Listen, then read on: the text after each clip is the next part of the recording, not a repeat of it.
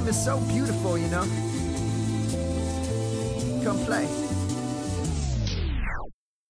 Flip the page. Dynasty is the newest rage. Maybe you've played, maybe you've made a trade. Played list, and now these fish are all up on ya. I mean, you won three ships, they wish they had you. So this is it. You wanna learn the game. 101 pick when it hits you, feel no pain. For the fantasy championship. Hit the books, kid. Read this pamphlet called the Dynasty o- Owner's Manual. It- it- it's automatic. D- Dynasty. It- it's automatic. Owner's Manual. It- it- it's automatic. D- Dynasty. It- it's automatic. and here are your authors Chris Allen and A- A- Adam Wilde. All right, everybody, and welcome back. I'm Chris Allen, the co-host of the Dynasty Owners Manual podcast. And I'm Adam Wilde, the other co host of the Dynasty Owners Manual podcast. And I'll get us started with the forward. We don't have much to add. We're getting into the season, we're getting ready to start the grind. But as a longstanding member of Narrative Street, I'm very excited to sit down with the mayor, so I can't wait for Chris to get us started. Yeah, and I think with uh, the conversation that we're about to have uh, this morning, I think there's just uh, there's no better way to just uh, to get into it than just hop in. And we've got uh, Sigmund Bloom with us this morning. Uh, you know who he is. I mean, if you're any part of the fantasy football world, I mean, you've been following his work over at the Audible. Listen to On the Couch. I mean, in any of the various ways that you can get a hold of him on Twitter. And uh, Sig, I mean, first and foremost, I mean, thank you for joining us this morning. I know you're a very busy man, especially with uh, the the fantasy season getting underway here within the next. Uh, we got eight days until kickoff, so it's a, a very exciting time. But how are you doing this morning? Oh, great! I mean, this is a an invigorating time to be doing what we're doing because 12 months, 365, we're obsessing about this, but you can feel millions. It really is millions, right? Like some, there was a time in the fantasy industry they'd say 12 million people are playing fantasy football, and it's like, really? I don't know about that. Now like, yeah, there's a lot of people playing fantasy football. That's it. and it, and it energizes us, right? Like that everybody cares and everybody's thinking about this. And sometimes we go overboard and we overreact to everything, or we make mountains out of molehills. But it's invigorating because really, uh, and we'll get into all this by by playing fantasy football and getting yourself up to speed on everything that's going on around the league, then when they actually start to play the games, it's so rich. Everything that happens intersects with all these great stories about players, about coaches, about franchises, about fan bases, and it just makes everything more meaningful and, and deeper when you watch it. And then hopefully the way you get, you get to a point where, and then at the end of the game, you go and check your fantasy team, and it's not necessarily about your fantasy team, but playing fantasy football pulls you in. Mm-hmm. I, I 100% agree, and I almost I, I really like the analogy that, that you and Cecil use like during the off season where you guys are talking about the uh, the the dynasty like the dynasty aspect of looking at players because a lot of things that we do is immediately as the off season begins, is a lot of us go into that that kind of that that slumber right? We want to take a quick break, Mm-hmm. but then after that, it's almost like that slow rise, like back up into things as the, I guess, as the community starts to get a little bit louder. I mean, there are the conversations and the debates that we have during the off season, during the summertime, it gets a, a little bit, a little bit louder, and then once we get into training camp and then preseason starts, then everybody's talking. Now everybody's, you know, clamoring for information, and now that's when the debates start getting a little bit more, I guess, a little more vigorous, a little bit more, uh, you know, th- there's just a lot more that goes into it, and now we're here uh, just a week before kickoff. And now it's just we're, we're kind of waiting for the, the next bit of news, right? With all of the we've got holdout situations, we're waiting for the roster cuts. I mean, there's just there's so much more to come.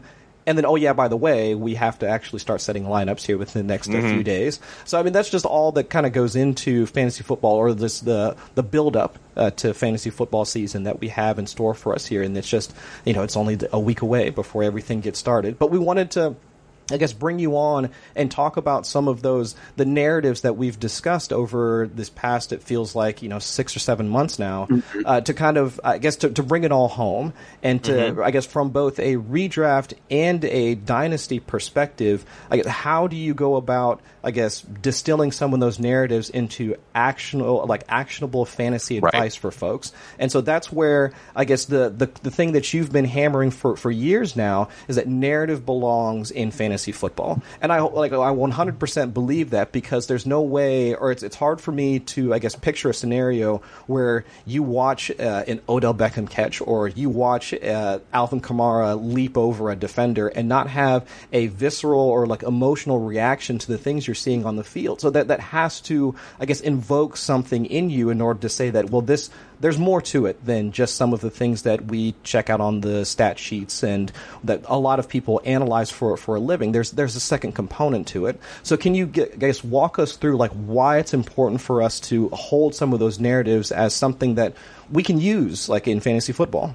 Yeah, and, and I'm gullible, right? Like I might take the magic beans for the cow and try to take the beanstalk up, and maybe everyone out there might not want the magic beans, but mm-hmm. you can watch me or you can watch this stuff and know when maybe the beans actually were magic. And I mean, the, the idea being this you don't have to act on these things in your drafts or in your dynasty trades in, in an anticipatory way.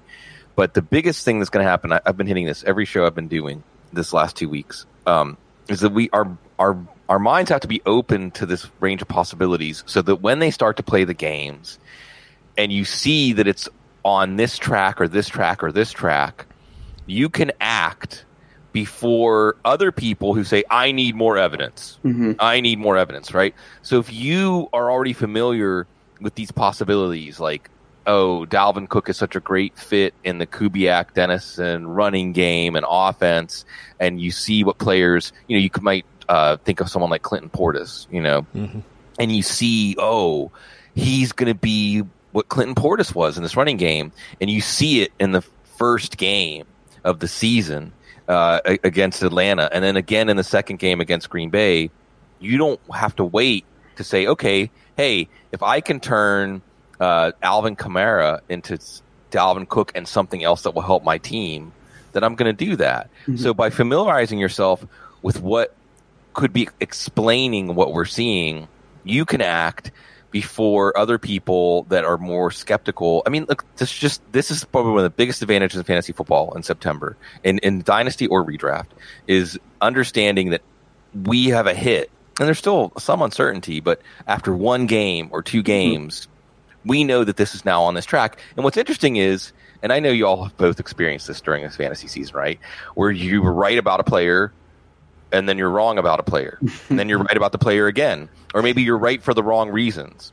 You know, you're right that they're a hit, but it's for something else that you said. If you had been told, "Oh, this is going to happen," you'd say, "No, that's not going to happen." Mm-hmm. Um, so different things can happen that we like. You know, it's like Amari Cooper in Dallas. I mean, we just have to watch him week one, mm-hmm. and if it looks like he, he's being affected by his heel, then we're willing to overpay for Michael Gallup the next week or something mm-hmm. like that. Um, so just having you, all of these things floating around in your head, so as things start to happen, you understand the significance of it. You know, I think the Kyler Murray and Cliff Kingsbury thing is an excellent example too, because yeah. we've just right. never seen a quarterback and a coach have eyes for each other from afar for years. I call it the fantasy football romantic comedy, you know, and maybe it will be a comedy in those right. first few weeks maybe. against Baltimore and Detroit and Carolina. Like those teams might just run the ball 60 times because the defense is so bad. Mm-hmm. So just having your mind open to different possibilities because you understand the starting situation. Guys, this is what separates us from the animals, right? Right. As our ability to like see patterns and, and, and predict what's going to happen. Right. Instead of every single time it happens being like, well, that just happened again. I wonder what's really happening. So yeah, we want to use that for fantasy football too. Now, Sig, you just inadvertently called me out a few times because, look, that's me with Damien Williams 100%. I'm um, very risk adverse so I'm the type of person that's constantly saying, uh, I need to see more. I need to see more. And I know I'm a broken record with the last four years of his career just being minuscule. And then he's thrusted to greatness. And we really haven't seen that much. But I also like, I started the show with like to consider myself a member of Narrative Street as well because I feel like you have to paint a picture for um, for your projections to work out. Like anybody that plays DFS out there, if you think about it, you're you have to paint uh, a narrative for game script in order to be successful. Yes. And sometimes you're going to play, you know, your defense with your running back because if your defense is being very stout, your running back's going to have a lot of time to run out clock. And that's what we have to do in general with dynasty. So one thing I wanted to do is just take like a like a quick actionable exercise with Yeah. a player that's very polarizing right now. And Chris listed two great players for this, with Antonio Brown and Le'Veon Bell. Both changed teams. There's many narratives around them, but I kind of want to talk about outside football a little bit with Antonio Brown too, because whether you think he's crazy or not, which I don't think anybody should call this man crazy, he can be a huge value right now. And I tweeted the other day, what if Derek Carr's normal play is closer to MVP Derek Carr and not as close to broken back Derek Carr? If he's even a little bit better than we think he is, Antonio Brown and Josh Jacobs have to be values. And then add on top the fact that everybody thinks Antonio Brown is crazy, he's going in the, the late third. So I definitely understand the possibility of him being, eh, I wouldn't say he'd ever be a complete bust unless he didn't play. But there's got to be huge upside there, right? There does. Uh, and I might not have been looking at him in the third round because I'm trying to avoid uncertainty mm-hmm. uh, in that round. But at the same time, there's a compelling case to be made that's just, hey, if you can take Antonio Brown, Hall of Famer Antonio Brown, mm-hmm. in the third round of your draft, why this is I, I, I I'm not taking Todd Gurley in the second, but I mm-hmm. understand folks are saying if I see Todd Gurley and what he represents, risk included in the second round, I don't have to spend a first round pick to get him. The guy that was the number one fantasy player until he got hurt last year. Yes. Likewise with Antonio Brown. So there's a lot of considerations here when we talk about narrative street, but this is exactly the kind of thing that we sh- we can be a step ahead on, right? So first of all, uh, like you said, Derek Carr's ki- play is the key to this, and a good thing here is that Jon Gruden, for all that we might ridicule him, we've never we would never ridicule his offensive coaching or his offenses. So his offense should be good, uh, and it should be better, a lot better than last year when like who. Guys, was it Marcell Ateman? I mean, who was even Right, the number? right. I mean, Jordy Right. Nelson with one foot in the grave. You know, I mean that that. So now you have Tyrell Williams. Now you have Darren Waller, Hunter Renfrow. I mean, these are all players who can add value. Where you know, I think Hunter Renfrow is probably better than Seth Roberts al- already in term in terms of getting open early in that progression. So then we have to think about the kind of quarterback Derek Carr is, and Derek Carr and Jay Moyer, who does stuff for uh, Matt Waldman RSP, uh, did a really good video showing that look, Derek Carr is going to go up to the line, he's going to do his pre-snap read, he's going to kind of make his decision, and if that clicks and works, then he's going to get the ball out on time. Outside of structure, he's not as uh, aspirational, he's not as creative, he's going to be a lot safer with the ball. And then we say how much of Antonio Brown's production was because Ben Roethlisberger was creative. Ben Roethlisberger Sure. did extend plays. Oftentimes, it was Antonio Brown reacting after the initial play outside of structure, and those were the big plays. And also, Ben Roethlisberger making throws. As a Steelers fan, I could say you know, he's one of the kings of the no, no, no, yes throw uh, because Antonio Brown makes the play. And what I'm watching for in that first game against Denver, and that's another thing. So let's. There's a lot here. This is really rich, right? have to unpack it all. You do. Well, so Denver, week one, first of all, Vic Fangio. Watch out for Denver's Right. defense to look like Chicago's defense did last Yeah. year. Uh, there was a piece uh, where three different top NFL coaches, offensive coaches, said Vic Fangio's defense is the toughest defense to prepare for, and they have the players there to do it.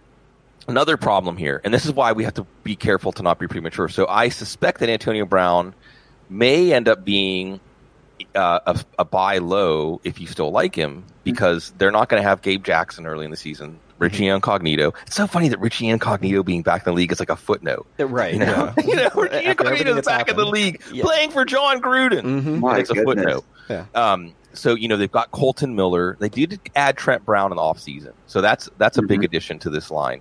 So this line's going to have to contend with Denver, and then you know Kansas City. It's this is a game that should be a good game for the offense. Then Minnesota and Indianapolis, and then Chicago. Indianapolis defense is pretty good now. Mm-hmm. So this could be a rough stretch. And this is another narrative street thing. How does Antonio Brown react if he's playing for an 0 and 5 team at that point? Sure.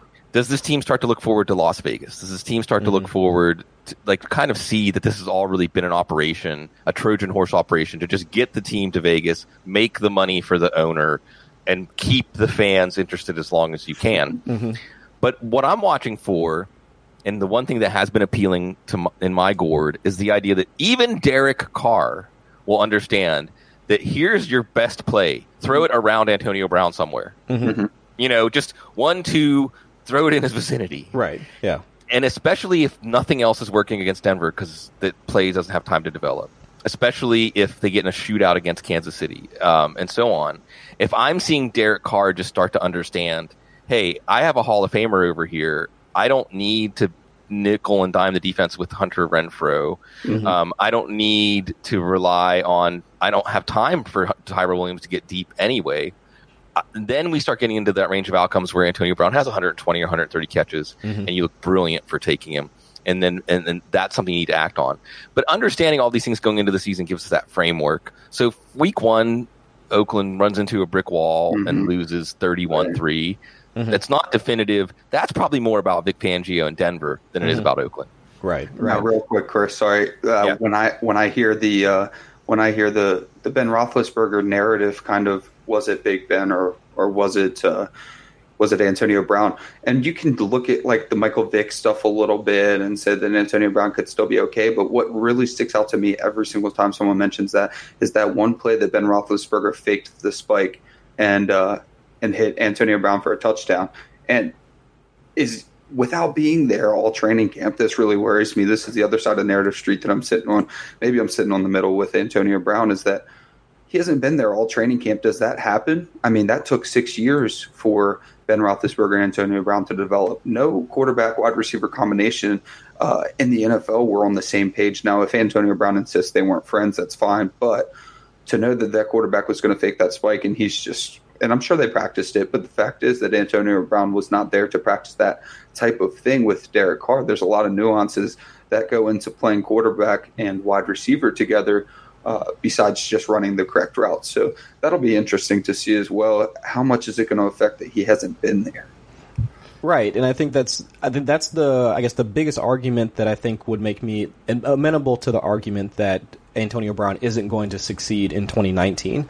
And I think a lot of folks, as, as Sigdy you were just pointing out, a lot of folks will probably point to that very first game in Denver where they're already going up against uh, a tough defense with Vic Fangio, and they'll be like, aha, see, I knew it. I knew this is what was going to happen.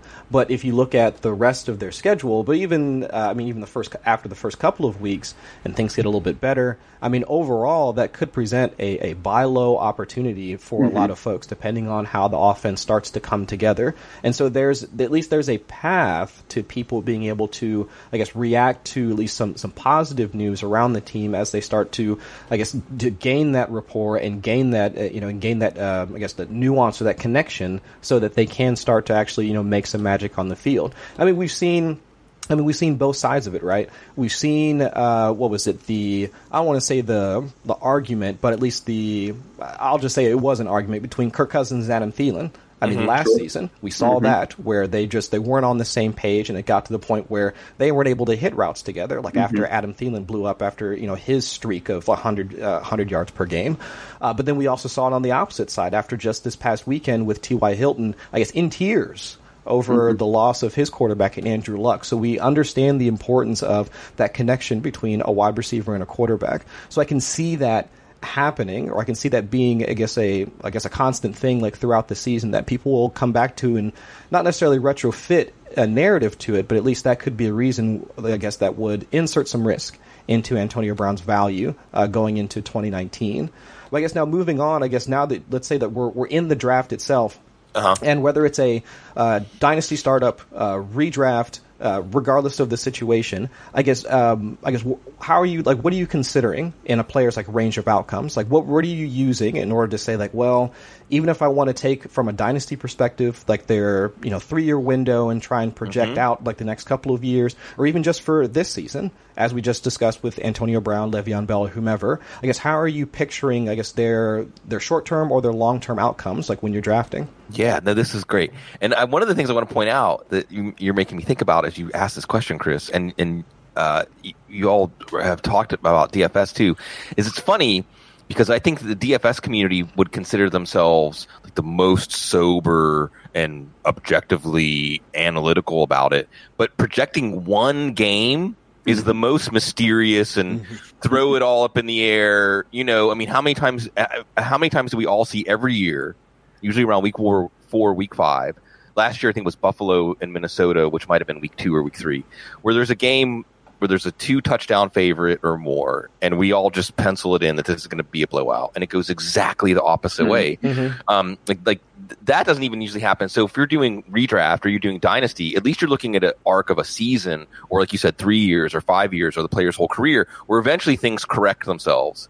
And in a game, things may not correct themselves. We might just get that one outcome. You know, y'all know, like sometimes you watch a team, if, especially if you're a really strong fan of a team, you understand this. Sometimes you watch a team and you're like, who are those guys in that uniform? They're not the same guys that I watched last week. Right. It, it just can't be, and you just have to chalk it up. And it can be things like they had to turn around and play after four days, or like Tony Romo and the couldn't get this pain injection on Thanksgiving. Like sometimes we find out after the fact why, but in the real time, it's very hard to understand. You feel safer making these kinds of, of bets on players in redraft and dynasty because, well, first and foremost, Chris, as you're asking that question, I think the quality of the offense Mhm. And there's just better offenses are going to create more overachievers. And for offenses in the bottom half especially the bottom third of the league to create overachievers the only thing you're really going to have is either a ridiculous amount of volume uh, over expectations or perhaps you get that uh, Blake Bortles, Allen Robinson garbage time magic, you know, where because the team is so bad, there's just times, that, extended times to play without resistance from the defense. You know, maybe that's what happened for some Miami players this year. I don't know, but it's safer to just bet on the offense, and even even lar- larger fellas. See, like esports is on the rise, right? Like people, I see like thousands of people will go to an arena to watch people play video games, right? Oh, I love watching League of Legends is my, my thing. I love watching. Chris's it. thing. Yeah. Yeah, it's, it's it's and it what's cool what's what's where the where this comes in, Chris, is that we're thinking about fantasy players, right? So we're picking the the characters in the video game. But really, maybe we take a step back and think about the person playing the game. That's Sean McVay. That's uh, you know Ky- Cliff Kingsbury. That's and in some ways, if that's like Matt Patricia, you know, which one of these buttons does that again? You know what I mean? Like you're you're betting on the person pulling the strings, the puppet mm-hmm. master, mm-hmm. to put the players in advantageous spots. So you know you can think about it in terms of like again these video game characters. So there can be a video game character like your Madden player that's like everything's turned up to 99, 99, 99, 99. But if the person, if my if my six year old is playing the game, mm-hmm. That's player's still not going to get out of neutral. Right. Meanwhile, somebody with someone down in the 80s who's really experienced can zig and zag and and and you know wreak havoc in the game. So thinking about play callers, thinking about offenses creating advantages for their players, and of course the foundation of this is always like offensive line, the GM's sound personnel decisions. Um, that's what I think about more and more every year, especially when it comes to dynasty. Now, Sig, it's awesome that you mentioned the the offense thing because that's something that you guys have really hammered home on the audible to me this season. I, I mean, I listen every week, and it's always, uh, well, what offense is he on? And I, that might not have been something I try to try to get better at one thing every year, if if not many more things, at least one. And that's one thing that I looked at this year is if I've got a tier of players, eh, and in Dynasty, it's um, you know, if one player and another player in a tier, you take the younger one. But if I've got a tier of players and one of them is in Kansas City, then I take the guy in Kansas City. So that really sandwiches these next three questions together because I've got an example of look, me and Chris talk every single day, and almost every day we're talking about Damien Williams. Um, we're both in Darwin camp, but Chris is more. Uh, I just want whoever's starting Yeah. in Kansas City, and I'm more along the lines. Okay, but that should be Darwin. Uh, but that's not necessarily what's going to happen. So I ended up taking Damien Williams in my home league uh, at 310, and it just felt it just felt horrible. I did not feel good about it whatsoever. Luckily, I got Kerryon Johnson on the way back around.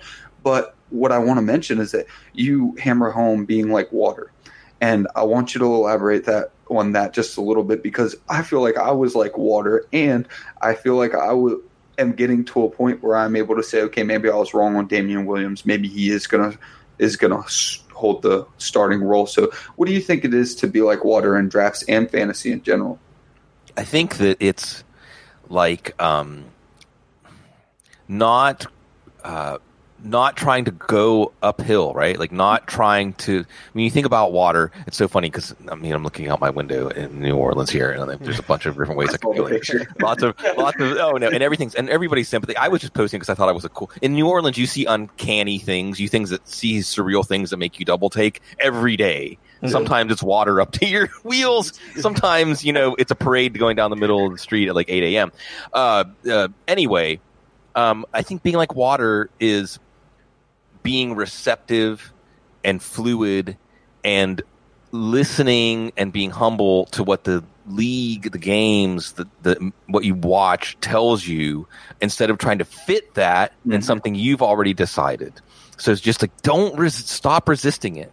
Um, and then this, again, this comes back around to I need more evidence, but I need more evidence because I thought this other thing was going to happen, right? Mm-hmm. So you know, if we really wanted to try to do some sort of, sort of double blind experiment or something, imagine if you would being a fantasy analyst but not doing any of the preseason prep at all like just being a total blackout not even drafting any teams or anything maybe even we could take somebody who understands team sports but has never watched the NFL and isn't familiar with any of these players backstories. You know like some somebody who's who loves sports but is from you know uh, uh, uh Armenia or something mm-hmm. and and just watches the NFL and then and and lets this stuff wash over them. And you just say okay this is what's happening.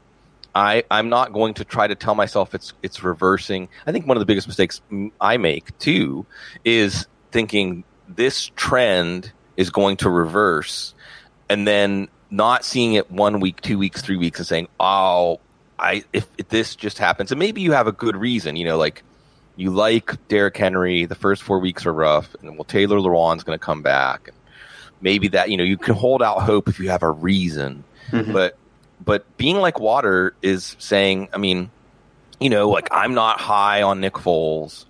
I don't necessarily know what Nick Foles is going to be outside of a, a good offense, outside of that puppet master, right? Whether it's Chip Kelly or Doug Pederson. Mm-hmm. So I'm not buying Dede Westbrook, you know. I'm not I'm not looking at this offense as more than a bottom third offense. But week one against Kansas City, if Dede Westbrook catches ten balls for 120 yards, then maybe his median week to week is more like six for 70. Mm-hmm. And now you're looking at a 90, 100 catch guy. And and those are the times that you you can't you shouldn't necessarily resist what it's telling you. Um, and I think that mo- a lot of the times that I've been able to do best in fantasy is when I realize I'm wrong and overcorrect, if you will, you know, for it. And a lot of the times that uh, I I regret are the times that I have a, a spark, a thought, a, an idea, and then I don't act on it because I had been carrying some other belief counter to that. Um, so I think that just clearing the deck when the season starts and and letting go of everything that you use to draft your teams and reacting in the moment to what you see is how to be fluid and it's easy to take advantage of because as humans we get dug in and uh, if anything is true guys Adam, Chris, like we're going to be really wrong about like at least 30 or 40% of things. Oh, All of us. Yeah. Every single fantasy analyst yep. is going to be really wrong about a lot of things. Mm-hmm. And there's going to be at least four or five things that less than 1% of us would have predicted.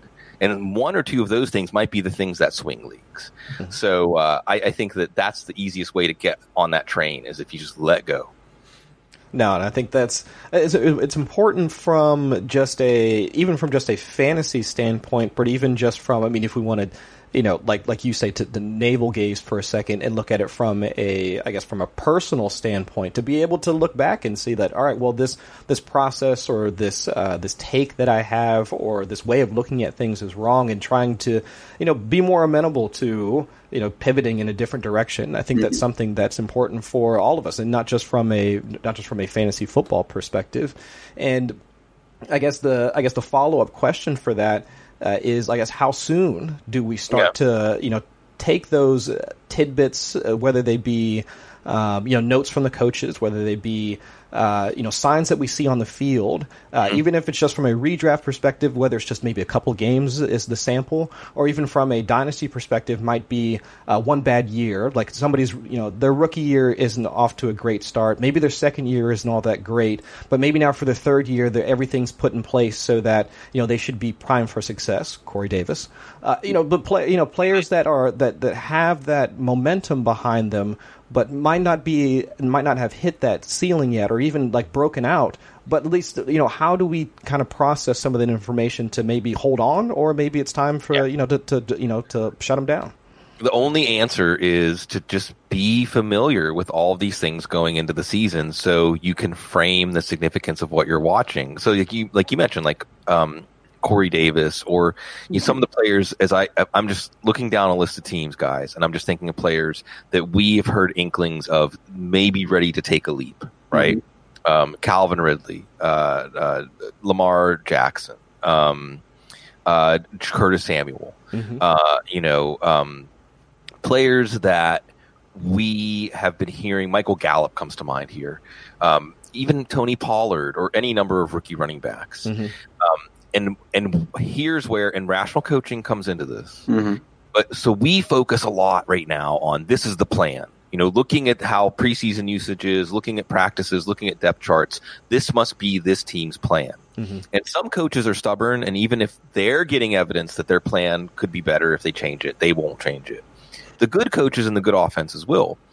So those are the offenses where you want to act because you know, oh, it's, it's happening, you know, and especially based on that week one matchup, right? Because we can look at the week one matchup like San Fran and Tampa. Like, say you're a little worried about Jimmy Garoppolo. He just pulled together in the third preseason game, but yeah, it hasn't been positive. So if he goes out and lights up Tampa Bay, does that mean everything's good? No. Yeah, sure. It might just be Tampa. right So- right so one of the things, you know, that next data point, like w- if we watch the, the, the next week and San Fran plays Cincinnati, well, okay, Mhm. Pittsburgh. Hopefully, that Pittsburgh weeks, is better. right At yeah some point, we, we can we can recontextualize what we've already seen, right? So here's a big thing that happens in fantasy football, or should happen in fantasy football if you're really stimulated and engaged in it. Is you think one thing happened, and then something happens later, and you realize, oh, what I thought happened was actually different. The reasons were actually different than what I thought at the time. So I think when you're familiar with these things, you know.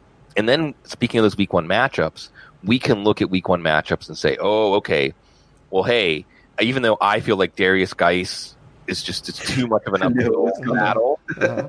but if he gets 12 carries against the Eagles and racks up 150 yards with like a 50 yard run and, and a 40 yard run, then the Eagles are the kind of run defense that it doesn't matter. Mhm. You know, if you can run on the Eagles, like similarly, um, you know, we might look at say oh, James Conner. You know, some people have been, you know, well, we'll see about James Conner.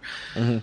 If he creases the Patriots, that's more meaningful, say, than if Tevin Coleman creases the Tampa, right? So if Tevin Coleman gets the first call against Tampa and does actually have a really good week one, like 16 carries for 90 yards and a touchdown, and Matt Breida only gets nine carries for 50 yards, Mhm. they might say, well, this is going to be a committee. Well, maybe the, the perceived gap between Breida and Coleman isn't perceptible against a bad defense.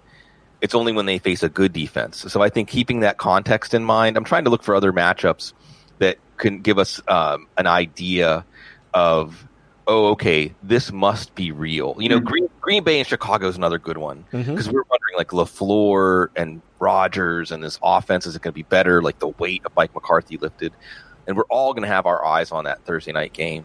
Mhm. You know, if they if it looks like Aaron Rodgers of old in this game against Chicago, as opposed to last year where he had to pull a rabbit out of a hat, um, then we know we can project Green Bay's offense at the upper end of outcomes. We know whoever it is. So, there, I mean, I know I- I'm going on and on. There's a lot there, but I think that's what makes this so much fun for us guys because we're at that click, click, click point of the roller coaster. Mhm. We're at the almost at the first hill, right and and then we're just we're just holding on, trying not to Mhm. puke on ourselves, and you know just just enjoying the ride. And then at the end, we see where the dust settles and how all of our teams do. But it's the ride that's the enjoyment more than the outcome. Right, and the the big one there, actually, now that we're discussing uh, week one matchups, is uh, I guess uh, Baltimore plays Miami, if I'm not mistaken, right. and that's the one that I'm Lamar most interested in. Yeah, because I mean, everybody, I guess the the big thing it's with Lamar, it's it's not about the rushing, it's about the passing, and we've been hearing uh, him lighting up defenses. We've been hearing uh, talks about uh, 30 passes a game.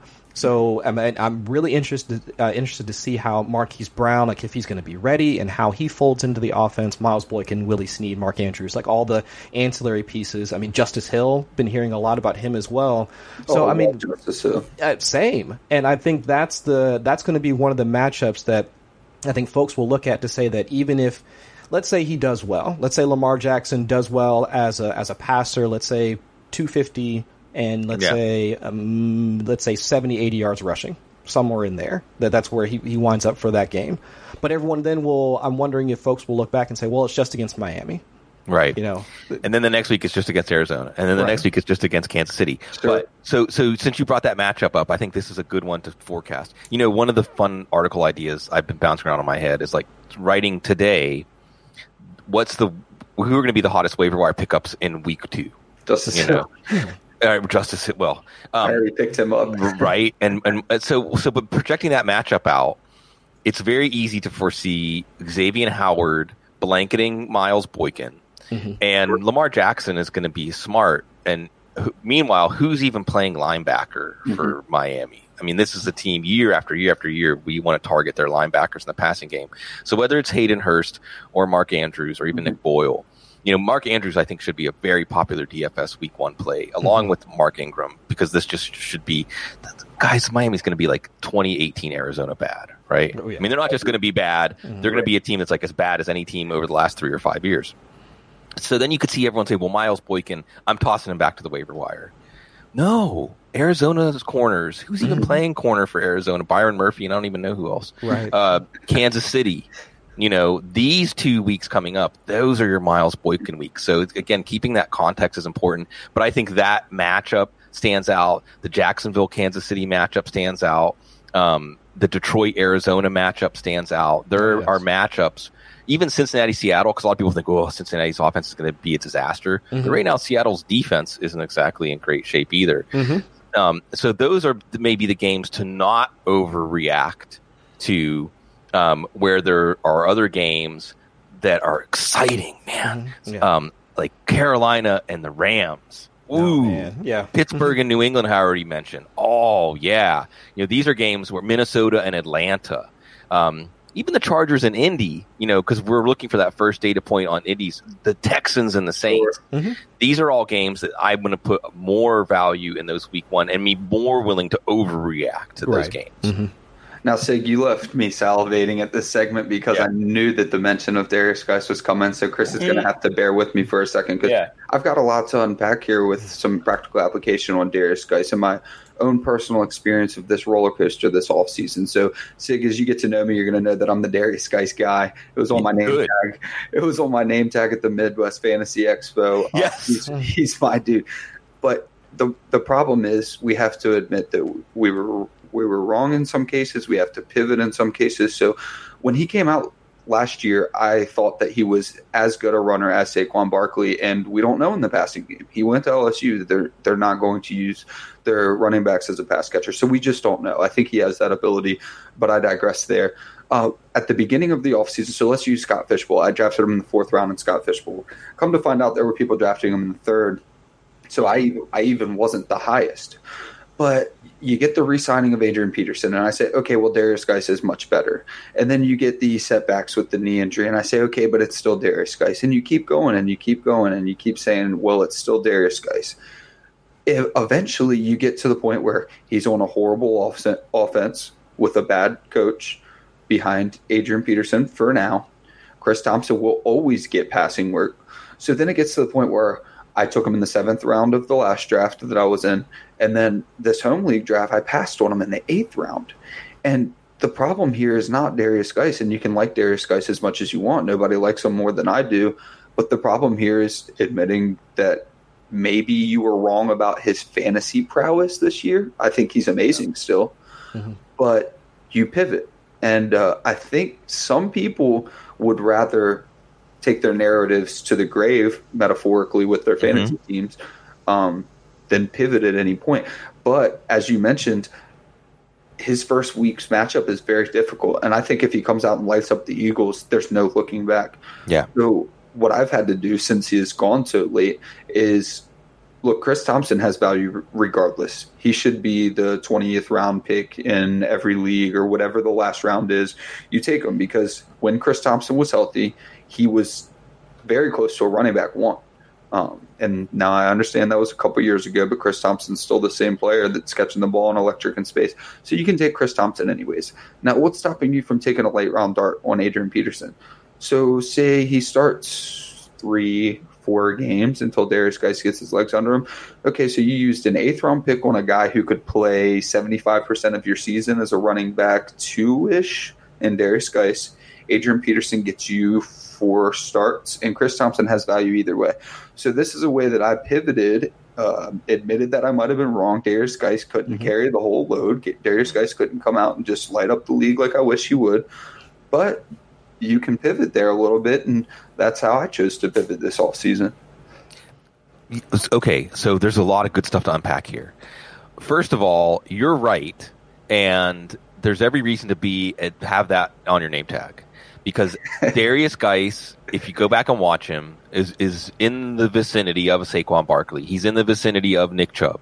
He's in the vicinity of not just one of the best running backs in his class, but can be the best running back in his class level talent. Like, hmm. um, can level off as one of the 10 best running backs in the league. No doubt about it. That hasn't changed because of his ACL mm-hmm. injury. I mean, Nick Chubb has in, Nick Chubb's injury was a lot worse than Darius Guice's injury. Oh yeah, absolutely. You, you bring up the passing game thing and that's another one where Nick Chubb is instructive, or Leonard Fournette, his college teammate.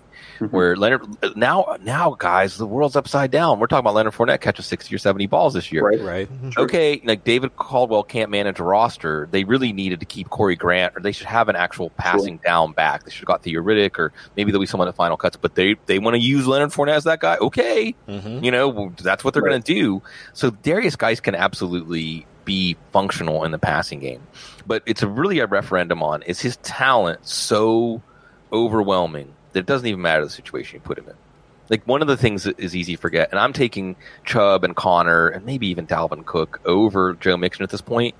But Joe Mixon's situation cannot possibly be worse than it was in December last year. Mean, he had mm-hmm. Jeff, Jeff Driskel as his quarterback. You know, the offensive mm-hmm. line was just as bad as it's going to be now, and he was balling out. Mm-hmm. And so, so Derrius Guice might be that guy. He might be that guy. And the other thing, another thing that's brought up in you, and I think we have to be sober about this. Adrian Peterson's still there. Adrian Peterson at what thirty four now? Uh, he can still play though, yeah. and it, it, Adrian Peterson doesn't seem like the kind of guy that can just get swept aside. Aha! But in New Orleans, that's exactly what happened. Mm-hmm. Mm-hmm. That's like what like they just well, we don't really need you. Mm-hmm. Does Darius Guice make them say, well, and even Samaje Perine, who's coming around. Mm-hmm. You know, he's not going to be as good. I remember it was Samaje Perine or Kareem Hunt yep. in Dynasty. Oh yes, yeah. uh, anyway, so Darius Guice can come out that first week and show enough to make the coaches, and I think we can trust Jay Gruden to be an, a rational coach, right? To just tear up the plans and say whatever our plans were for this offense, Darius Guice is our guy. I mean, we have to. We, I mean, he, Derrius Guice is going to be like like the rodeo bull ready to come out of the chute. So I think that because and what's cool about this, Adam, is that because like we have our guys, like we each have our our, our guys we put on our name tag. Mm-hmm. That's going to make you primed to react and overreact, in some people's opinion, in a way that other people aren't going to be ready to do. So yes, Darius Guice's talent is so overwhelming that he may be one who falls into the narrative of situation just doesn't matter. I mean, Jay Gruden's not Mike McCoy. This isn't going to be David Johnson 2018 where we watch him used in this utterly inefficient way that makes us sure. say, does he even know what he has? Jay Gruden is, is a is a coach that's going to make the best out of what he has, like Chan Gailey. You know, like mm-hmm. make whatever you give him. He's like, well, we'll just go to work with this and see what we can do with it. So it's understanding that it could be one polar end and mm-hmm. say the Washington without Trent Williams. Hey, at least Ereck Flowers is a guard. At least they're not putting him in tackle. Exactly. uh, he's so this situation's so bad, no running back could overcome it. Or Darius Guice is the guy that it doesn't matter the situation you put him in. He will overcome it. And we only need, because that first game is a road game against a division opponent, we only need one game of evidence to say, okay, I'm, I, I feel pretty sure about what's going to happen. Mm-hmm. And Jay Gruden on the hot seat, right? So Yeah. you're you're not going to win games. So how do you keep your job? You show promise. So he needs Haskins and guys to show promise, or else he's out of there. Yeah, Absolutely. I would rather, I guess, if again, the assumption of rational coaching, I would rather tie my fate as a as a head coach in the NFL to up and coming talent like Sure. Darius Guice, uh, Terry McLaurin, uh, Yes. Dwayne Haskins, like players like that, versus Adrian Peterson, uh, Colt McCoy, Case Keenum. Right. Uh, Right. it just seems like, i- again, from a rational standpoint, I think those are the guys I would rather uh, attach my job security to if I were thinking about this correctly. I guess, but uh, I guess moving on to, I guess we, we've, I guess we walked around the player, we've walked around the team and all that, but just tried to look at specific player situations. Mm-hmm. And Damien Williams has been the talk of the town since February Yeah. probably short. Yeah. I mean, since uh, since that uh, was Dee Ford lined up, you know, lined up like offsides and pretty much tanked uh, Kansas City's shot at going to the Super Bowl. The discussion around the Chiefs has really been, other than Tyreek Hill, has been what their running back, uh, you know, situation is going to look like in 2019. So, Sig, can you walk us through? I guess how you've read those tea leaves because the the debate has been around. Well, Damien Williams, uh, you know, undrafted, uh, played third fiddle to.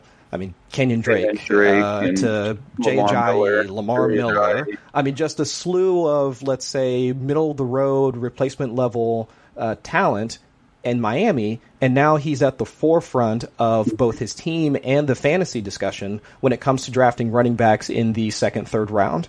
So, has so what have you seen from a both a production standpoint and from what the team has been kind of uh, you know putting out in the in the news that has you know lets you believe that you know Damien Williams is going to be the guy. I mean, forget about Carlos Carlos Hyde.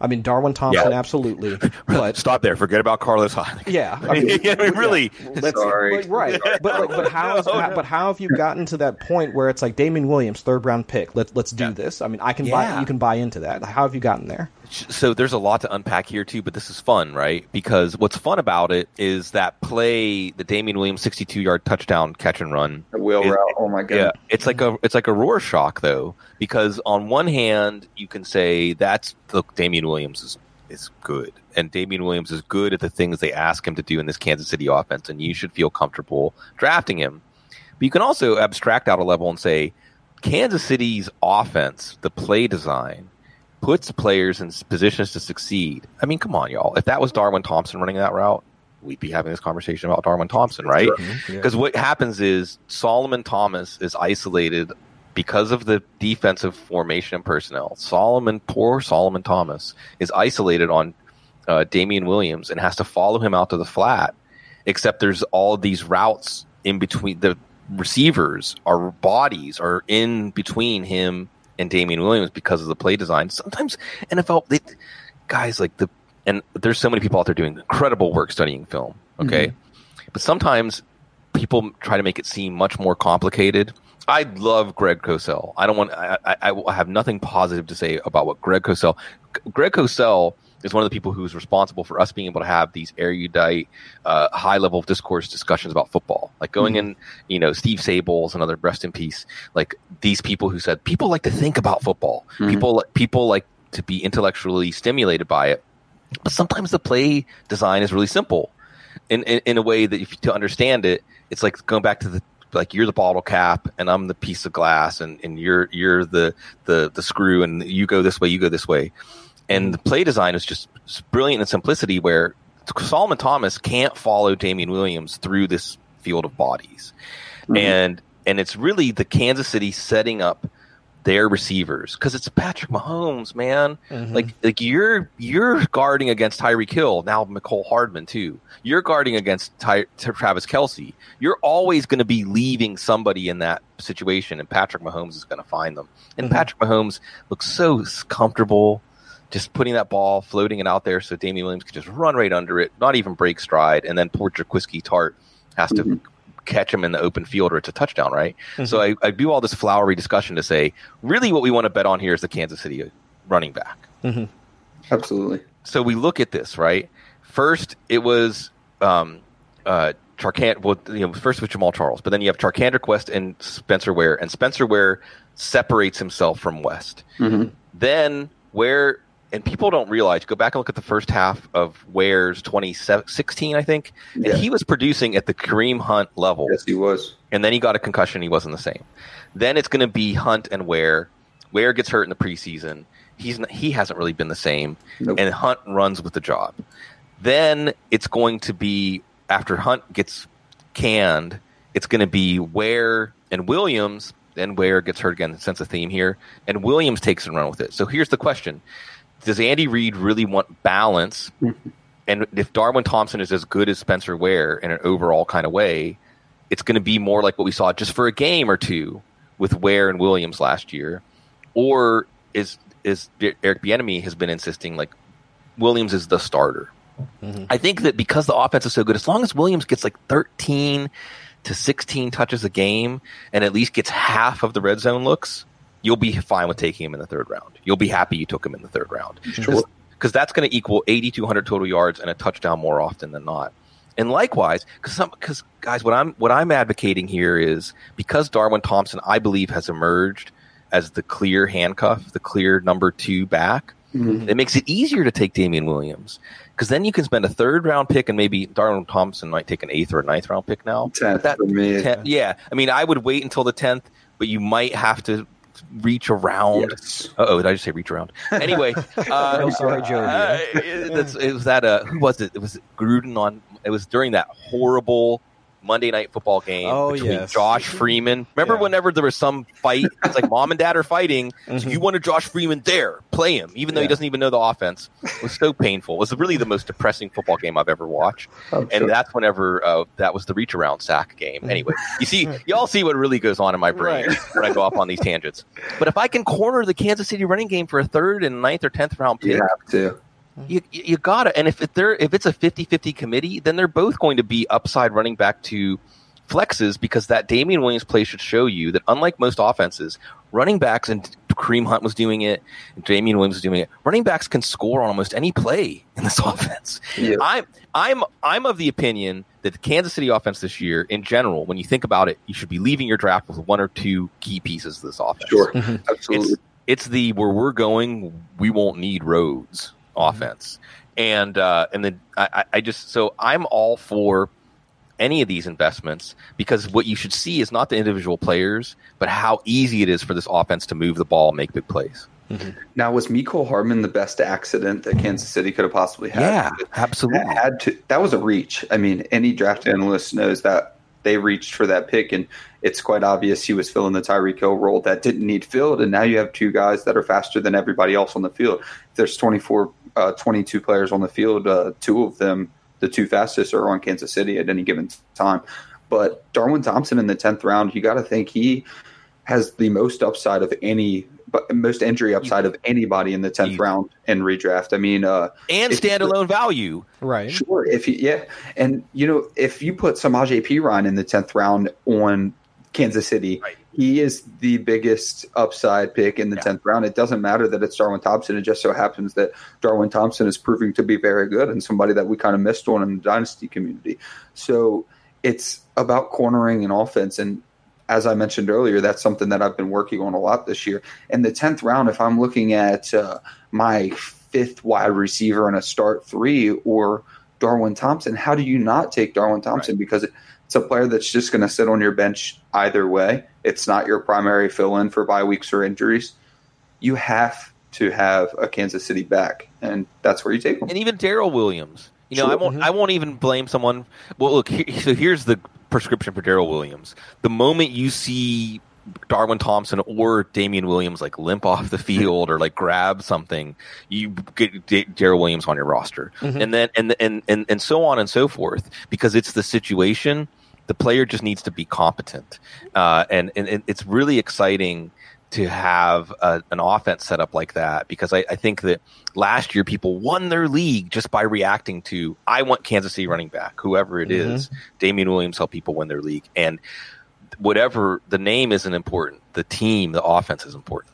Right. And it isn't just wild that it, through all this discussion, I mean, we've talked about the Kansas City Chiefs. I mean, almost everybody except for except for Sammy Watkins. Isn't that wild that throughout Right. throughout all of this, like Watkins is point. essentially a, a footnote in mm-hmm. this mm-hmm. offense mm-hmm. with as much with as much buzz as he's had with throughout the dynasty community and all that. Like he really is like the what the fourth option, maybe. Yeah. So there are players. There are some players like Sammy Watkins, Devonta Freeman, Allen Robinson, who uh, we on the dynasty tip we can go back and recollect like well, how did we view these players two or three years ago? Sure. And a lot has happened in those last two or three years, but none of these guys are older than 27. And all of them have had blissfully uneventful off seasons, right? Like, how many mm-hmm. times has there even been a Sammy Watkins off season that didn't have some sort of nagging injury or a surgery to rehab from? And Kansas City apparently figured it out. Yeah, something. To them. And, and and that's something you know, guys. On the dynasty tip, that's something that I think. Like I'm looking at AJ Green and redraft, but this is a larger dynasty take.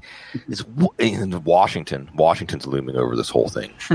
Did y'all see when Su'a Cravens went off on Washington? On Oh, Twitter, by the way, yeah. that was. I Mhm. mean, I wish to all NFL players. Like I, wa- I want to see more NFL players pull back that veil for us occasionally. Absolutely. So when you take a player in Dynasty or you trade for a player in Dynasty, you're trusting the organization, not just to create advantageous situations on the field like we're talking about, but develop the player to do right by them when they get hurt, to to uh, foster their mental and emotional and psychological development.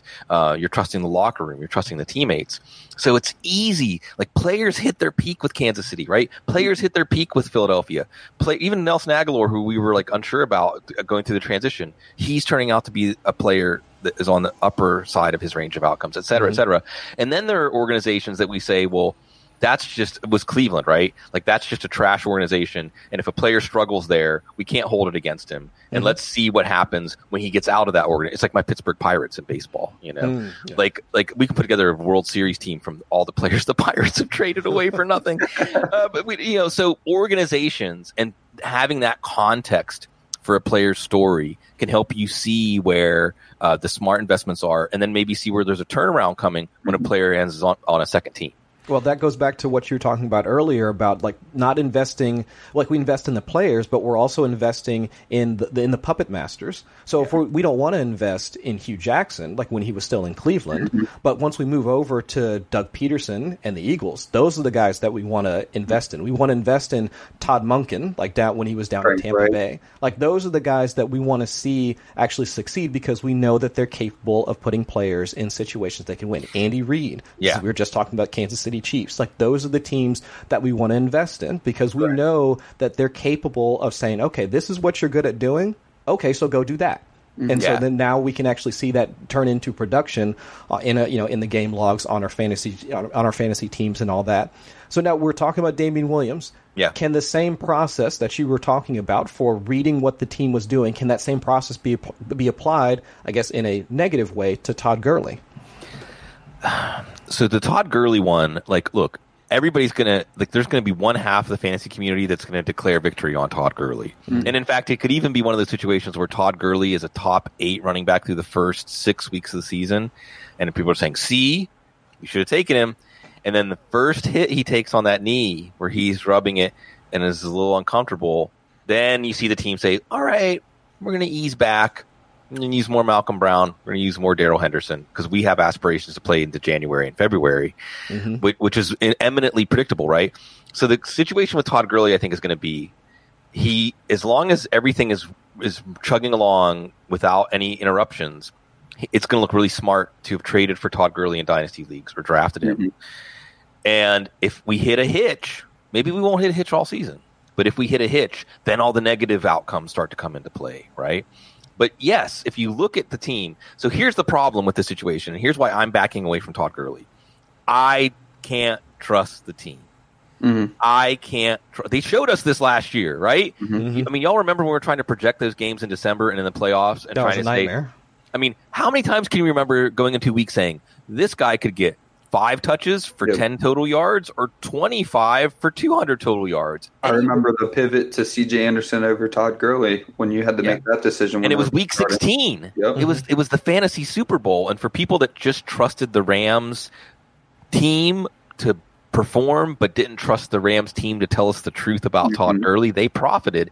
But now you're getting into like a hall of mirrors where you're like, okay, I have to interpret this stuff knowing that if Sean McVay says everything's fine, that means that everything's not fine. Sure. You know, so when something does happen behind the scenes, uh, and you know they're trying to tell us stuff like is you know Todd Gurley has earned this veteran plan at age 24. Now he turned 25 during training camp. Mm-hmm. I mean, how many other guys can you rec- remember at 24 years old that were doing the every other day of practice plan? Sure. Right. Something is up.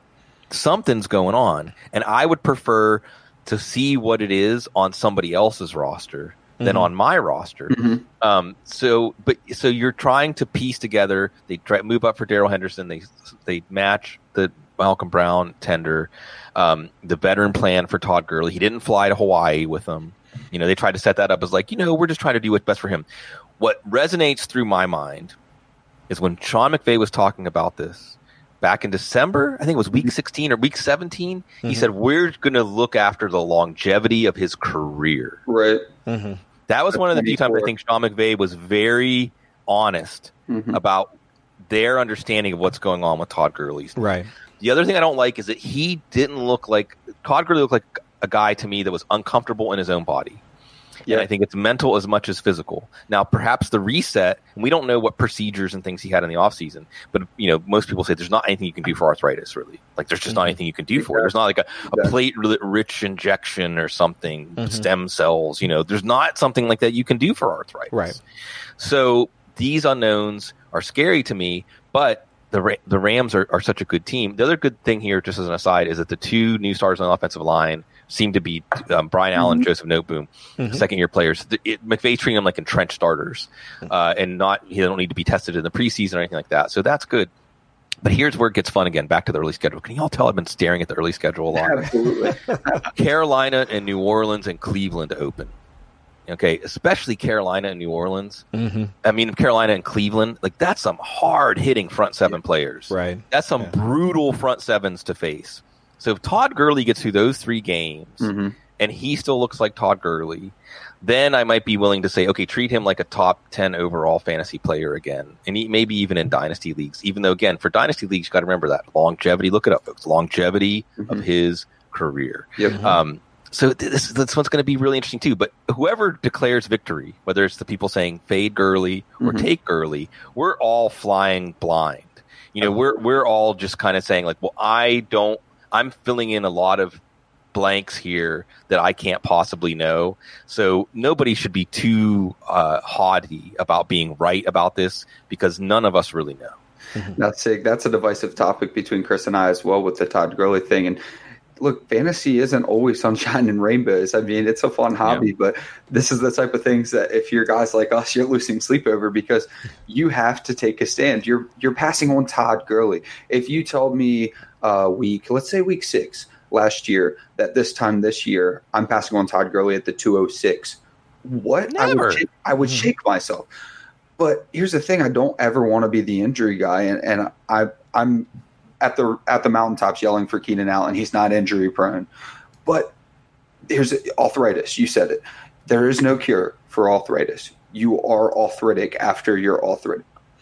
So this goes back to uh, we're all kind of hypocrites here. So with with the with the Darius Guice thing I told you earlier, yeah, but yeah, but yeah, but well, you get to Todd Gurley and you just keep saying yeah, but but Todd Gurley is not healthy just because we want him to be healthy, and he's not still Todd Gurley just because we saw him be Todd Gurley. If you go back and watch the Super Bowl, he looks defeated on the sideline. He's almost not interested in the game. He's almost not there because he, he can't believe it. He cannot believe that he's being limited to what seven touches in the Super Bowl and his team's getting blown out. And it's mm-hmm. almost like he's just numb because he cannot be there physically because of the knee. So yeah, the offseason's going well for Todd Gurley because he's being limited. You mentioned he's getting the veteran treatment, and that is how arthritis works. You leave it alone, and it's going to feel okay.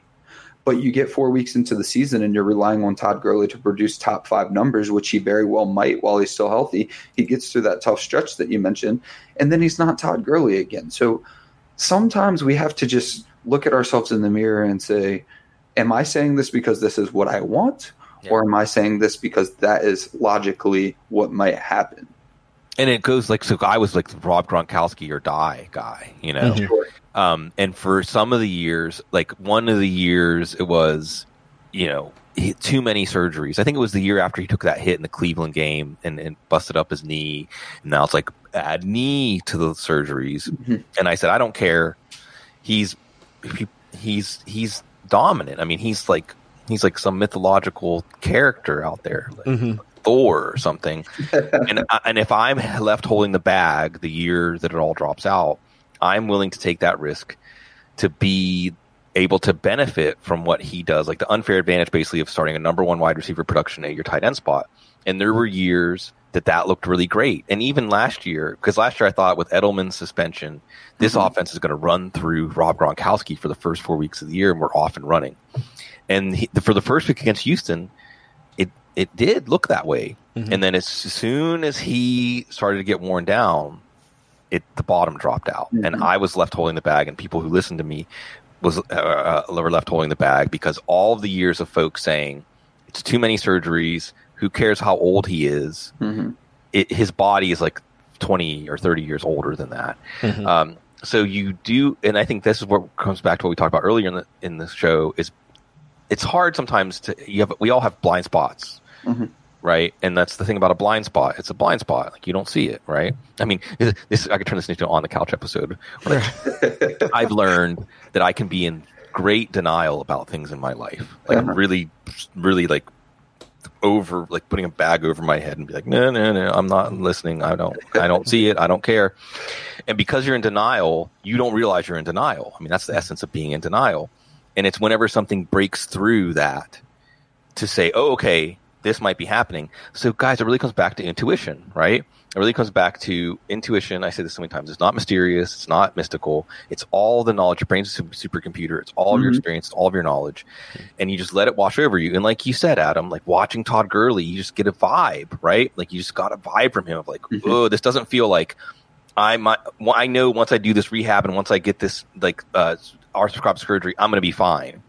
It just looked like a guy who had a different relationship to the game than what he had had in the past. And I don't know what's going to come of that.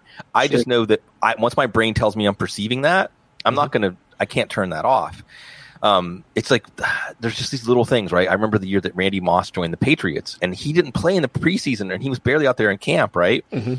And and they asked Belichick, I don't remember exactly how it went down, but they asked Belichick something about Randy Moss, and it was something like, "Oh yeah, he's he's gonna be fine. We got we got some plans for him." And he did this little little corner smile that he does sometimes, where he's like Yeah. s- smiling but suppressing it. And I remember when we were doing our fantasy prep for that year, saying like, "Man, something about what Belichick is something about his face made me think he's got something in store." Uh, Right. But the last time we saw Randy Moss, he quit on his team, Mhm. and once you see a player quit out on national TV and for everyone to see, it's really hard to tell people go get that player on your team Sure. Right. but there was that little inkling of like, ooh, maybe something's up. So when Randy Moss and Wa- Wes Welker were doing their thing the first couple weeks of the year, it was easy to say, oh, okay, that was actually meaningful. Mhm. That was more meaningful than watching him quit as a member of the Oakland Raiders. There's this Antonio Brown stuff we just laid out, and it's being willing to say like, okay, I have considerations that make me want to feel positive, make me want to feel negative, and it's when we see that hard data, that's whenever we roll with it. So it's it, it, I think that people who say you can't, you're crazy to pass on Todd Gurley in a second, they might be Mhm. right, and people who say you're crazy to take him might be right. And probably what we're setting up for guys is like there's going to be a week that is the week to trade Todd Gurley, right? And if you if you and the, there's going to be like a way that you can have your cake and eat it, and he's going to help you get off to like a six and one start in your league, and then you trade him, and then as things wear down, you aren't having him sink your lineup and you cashed out. So that's probably the best prescription if you draft Todd Gurley is know when to step away from the table and put your winnings in your pocket. Yeah. Last guy that we wanted to talk with you about before we get you on out of here. This, I mean, it's gone a little bit longer, but it's been. Oh, it's I always mean, because it's it's, it's what we do, right? It's what it winds up happening every time. We wouldn't be doing this if we didn't this. enjoy it. We didn't Yeah. like this could be. I always joke like we could Cecil and I would just do this for ourselves because we enjoy it. Like I did a show with Bob Harris yesterday, and because YouTube was acting up, I wasn't Mhm. sure if it was going to actually ever see the light of day. Uh huh. But we enjoyed it. Oh yeah. Oh, actually, we, we just saw him a couple weekends Yeah. ago. He He's was at great. the Midwest Expo. I mean, just wonderful guy. Everybody tells me that. Yeah. Bob Bob really is like this Bob has this aura of like an enlightened monk who's Yeah. reached the mountaintop. And he really is like the spiritual he would blush and he would say, nah. But he's like the spiritual leader of like he, it's the light that emanates from him that's Mhm. reflecting off of all of us that keeps us in this space. Because Yep. yeah, Bob's a tremendous human being. Anyway, right. I'm going to see him next week in Albuquerque. We both Oh, have box wonderful guy. turtles. He has box turtles. Oh, I've got okay. box turtles. So Yeah. he calls them miniature dinosaurs. We have miniature dinosaurs. They kind of are. They kind of are. We have quite a few here. Okay, injured. Uh, okay, so I digress. Uh, but the last guy that we wanted to talk to you about, um, Curtis Samuel. Mm-hmm. I mean, the Panthers wide receiver. It's been more or less. I mean, other than uh, other than Matt Harmon, uh, you know, Yes. like kind of you know banging that drum beat throughout all of you know all of the offseason. Uh, we're talking about a guy that I mean, he was playing running back when he was still in college. Yep. Injuries and then now he finds himself in a situation where he is the I mean de facto number two if we really want to consider Torrey Smith to be uh, you know fantasy relevant or even just uh, on the field relevant like uh, within the Panthers but he is now the guy that people are really turning to in the later rounds, considering the disparity between him and DJ Moore. I mean, DJ Moore now going in the, I've seen him in the third, fourth round, somewhere in there, and then Curtis Samuel is going in the, the sixth, seventh, eighth round, somewhere in there. But the talent disparity from between the two of them, I mean, while DJ Moore had a productive uh, campaign in 2018, I mean, Curtis Samuel came on towards the end of 2018, almost to the point where the two were. I mean, you could you really couldn't separate or say that which Yes. one was on the field. I mean, hands down better than the other. Thank you. Mm-hmm. So, with that being said, I mean, how are you looking into valuing? I mean, Curtis Samuel. I mean, how are you looking into, I guess, valuing, I guess, both wide receivers and saying that, well, because ADP dictates, you know, Yeah. I- you know, DJ Moore should be the better player, but is that really true? I, I'm, I guess, I'm not 100% convinced that that's the case.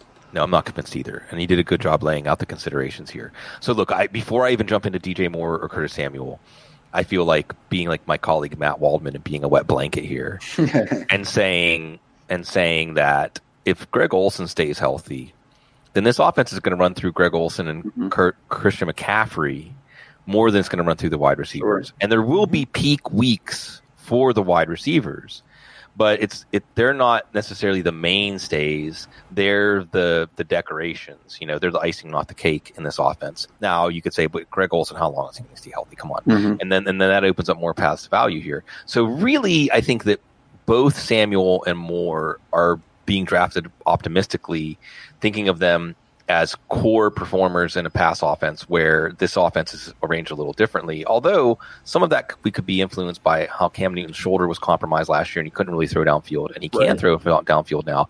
But who does that help? Mhm. Does that help DJ Moore? Does that help Curtis Samuel? Mm-hmm. That helps Curtis Samuel. Mhm. So, so, so it's absolutely Samuel over Moore, and this is one where I, I, I, I don't. I used to go like bang sword and shield with Mike Clay, like to no end back in like 2011 or 2012. It was fun because our, our philosophies and our approaches are different, but you know we're both really um, open to like getting better and understanding better what's happening and, and being wrong.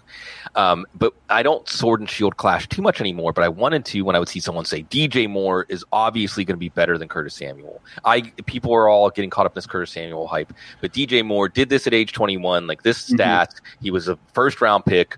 He has this dominator score. He has these measurables. He mm-hmm. can't miss. The thing is, you can tell the exact same story about Curtis Samuel. Curtis Samuel wasn't even a wide receiver prospect, really, for most of his career at Ohio mm-hmm. State. Look at Michael Thomas, and Parris Campbell's going to be another, even though the Brissett thing is a little bit of a bummer for his ceiling.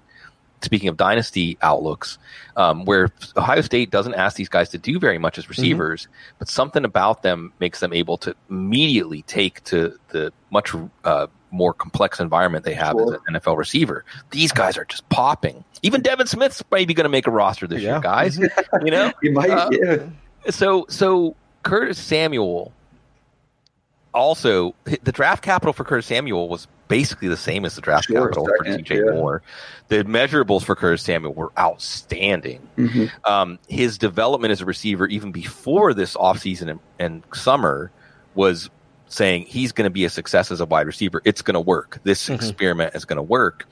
And especially if you think of it as him being hurt for his rookie year and last year as his rookie year, as you pointed out, Chris, uh, they were basically the same fantasy entity Mm-hmm. for the last six weeks of the season or so. But what you have, and this is where I think we have to be humble, talk about being like water. Universally, even beat writers from other teams during joint practices were saying, "Wow, Curtis Samuel. Wow. I mean, DJ Moore's good, but wow, Curtis Samuel." And you've heard that I think about Miles Sanders is another player that comes to mind. Yes. Um, we were hearing it about some like Miles Boykin is another guy. Um, Keke Coutee before he got hurt. Yeah. Oh yes, yeah. But you know, so when you see people who are watching football and just as a part of their job reporting on it and saying, "Wow," about a player, then you know that that's something you need to pay attention to. So I do think that Curtis Samuel, and it's going to be interesting because week one you got the Rams, and what's cool about that is, I mean, as as good as Aqib Talib, uh, as good as Marcus Peters are, they're also apt to give up the big play.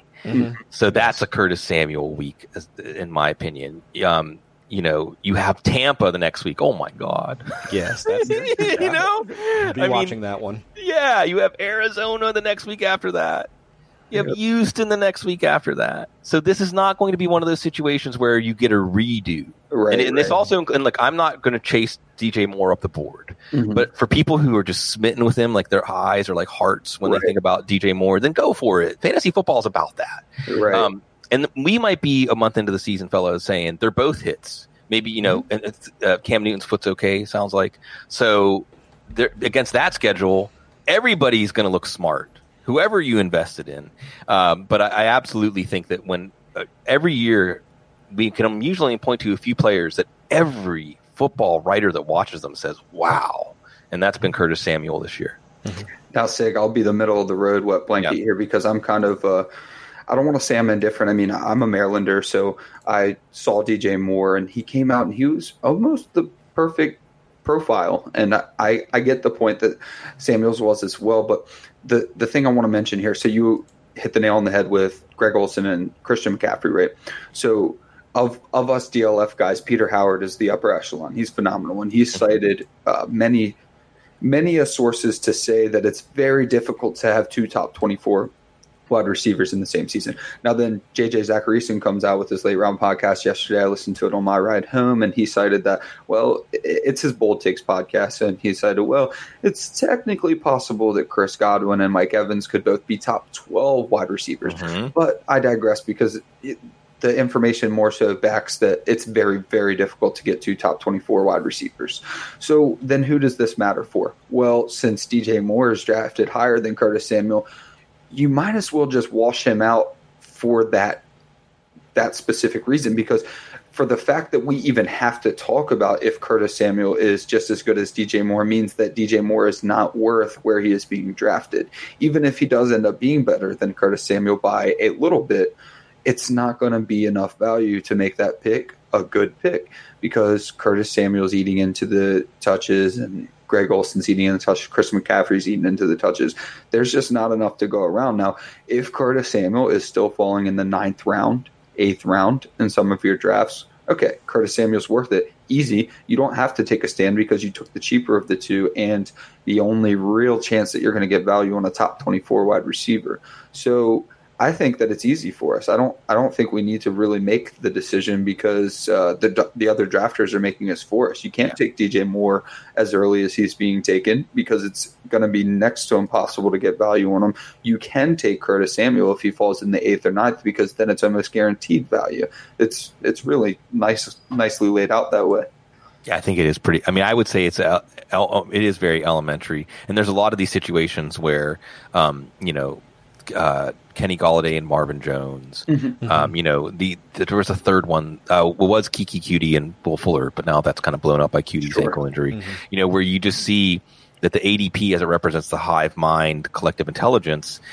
Just you know, that's isn't that the whole exercise we're doing, right? Is we're trying to figure out where's the collective intelligence off on somebody. Mhm. Right. And, and, and, and in this case, I think it, it absolutely is this, this Samuel Moore situation. But um, again, you know, th- this is good. I'm just excited for week one. I'm excited for all this Oh, stuff. yeah. Talking to Yes, you, talking to you all this morning gets me excited because it makes me think about not so much what finding out was I right or was I wrong, but finding out like like the the big reveal Mhm. of this NFL season.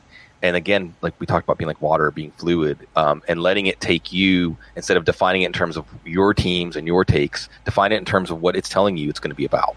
Yeah, I think that's the that's the key point right there because while like after week one, a lot of us will sit back and we'll we'll have to review some of our I guess our initial takes on the season. Some will be wrong, some will be right.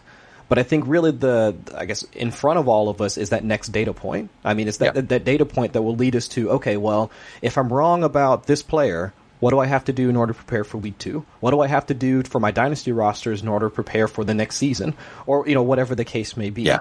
And so while you know being wrong is okay, it's just understanding what the pivot to the next you know the next decision is going to be, and that's what the league is going to provide us every week for the next uh, 16, 17 weeks.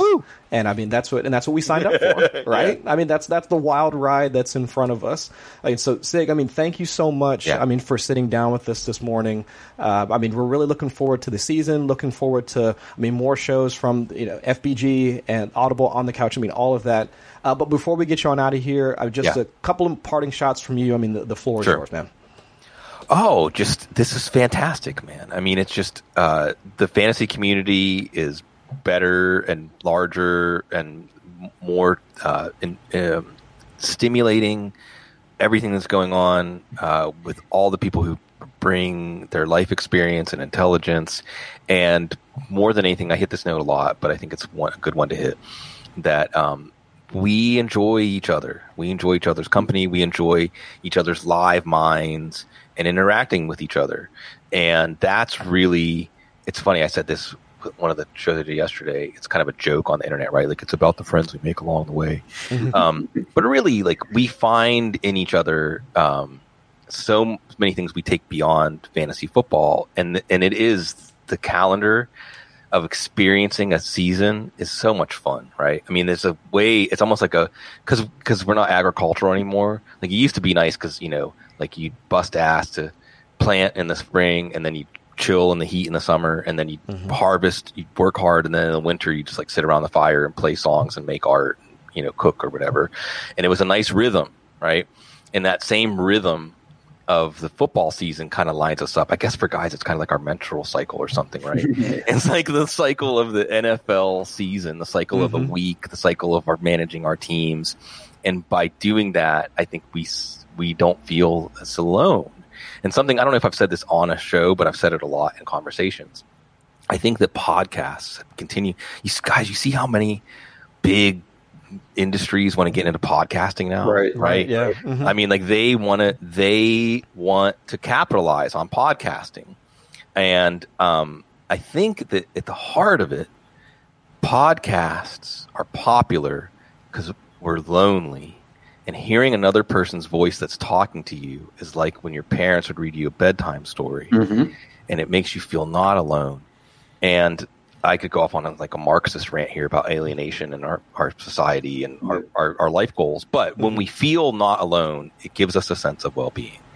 And uh, I know that Chris, I you know I got to see you and your wife down here in New Orleans, and Adam, I'm you know seeing seeing your your face and your shining eyes, and, and you know you know um, people say like thank you so much for coming on and things like that. But it's it's totally a two way street. And anytime people feel like I'm giving something, I'm getting back, often a lot more than I'm giving. And I think fantasy football, Scott Fish comes to mind here, you know, uh, in the Fishbowl. Um, we are we're like in kind of a magic s- circle here where we're all giving each other something positive. You know, it's like um, do the right thing. Do the right thing was one, was probably my first my first favorite movie was the Blues Brothers until I saw Do the Right Thing. And there's that point uh, when when um, Spike Lee and Giancarlo Esposito meet in the in the street and they're like, "You the man? No, you the man? No, you the man? No, you the man?" And that's kind of what's going on in our fantasy industry, and may we continue to stay on that level. Absolutely. Uh, Adam, do we have anything for the folks before we get on out of here? Oh, I'm just so happy to have met with the mayor of Narrative Street. And every time I listen to you, Sig, you make me want to start a completely different podcast that has nothing Yes, to do with me fantasy too. football.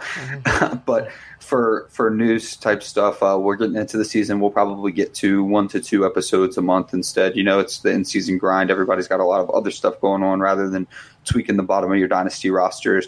Uh, if you have any questions in the regular season, please send them over to DLF or myself or Chris. Um, any questions you have about your rosters, about trades, anything like that, we'll answer them in a short five minute video and uh, get them on Twitter, and we'll try to get those out to you. So, any questions you have, you'll see us over at DLF answering them. Absolutely. I almost forgot about that. But yeah, the wonderful folks at Dynasty League Football have us doing some quick vids for any questions you guys might have, so send those over.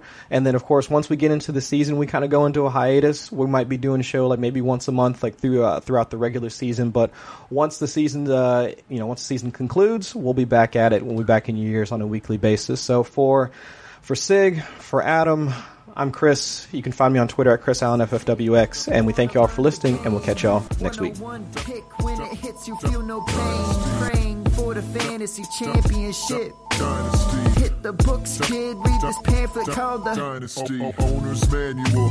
It- it- it's automatic. D- Dynasty. It- it's automatic. Owner's manual. It- it- it's automatic. D- Dynasty. It- it's automatic.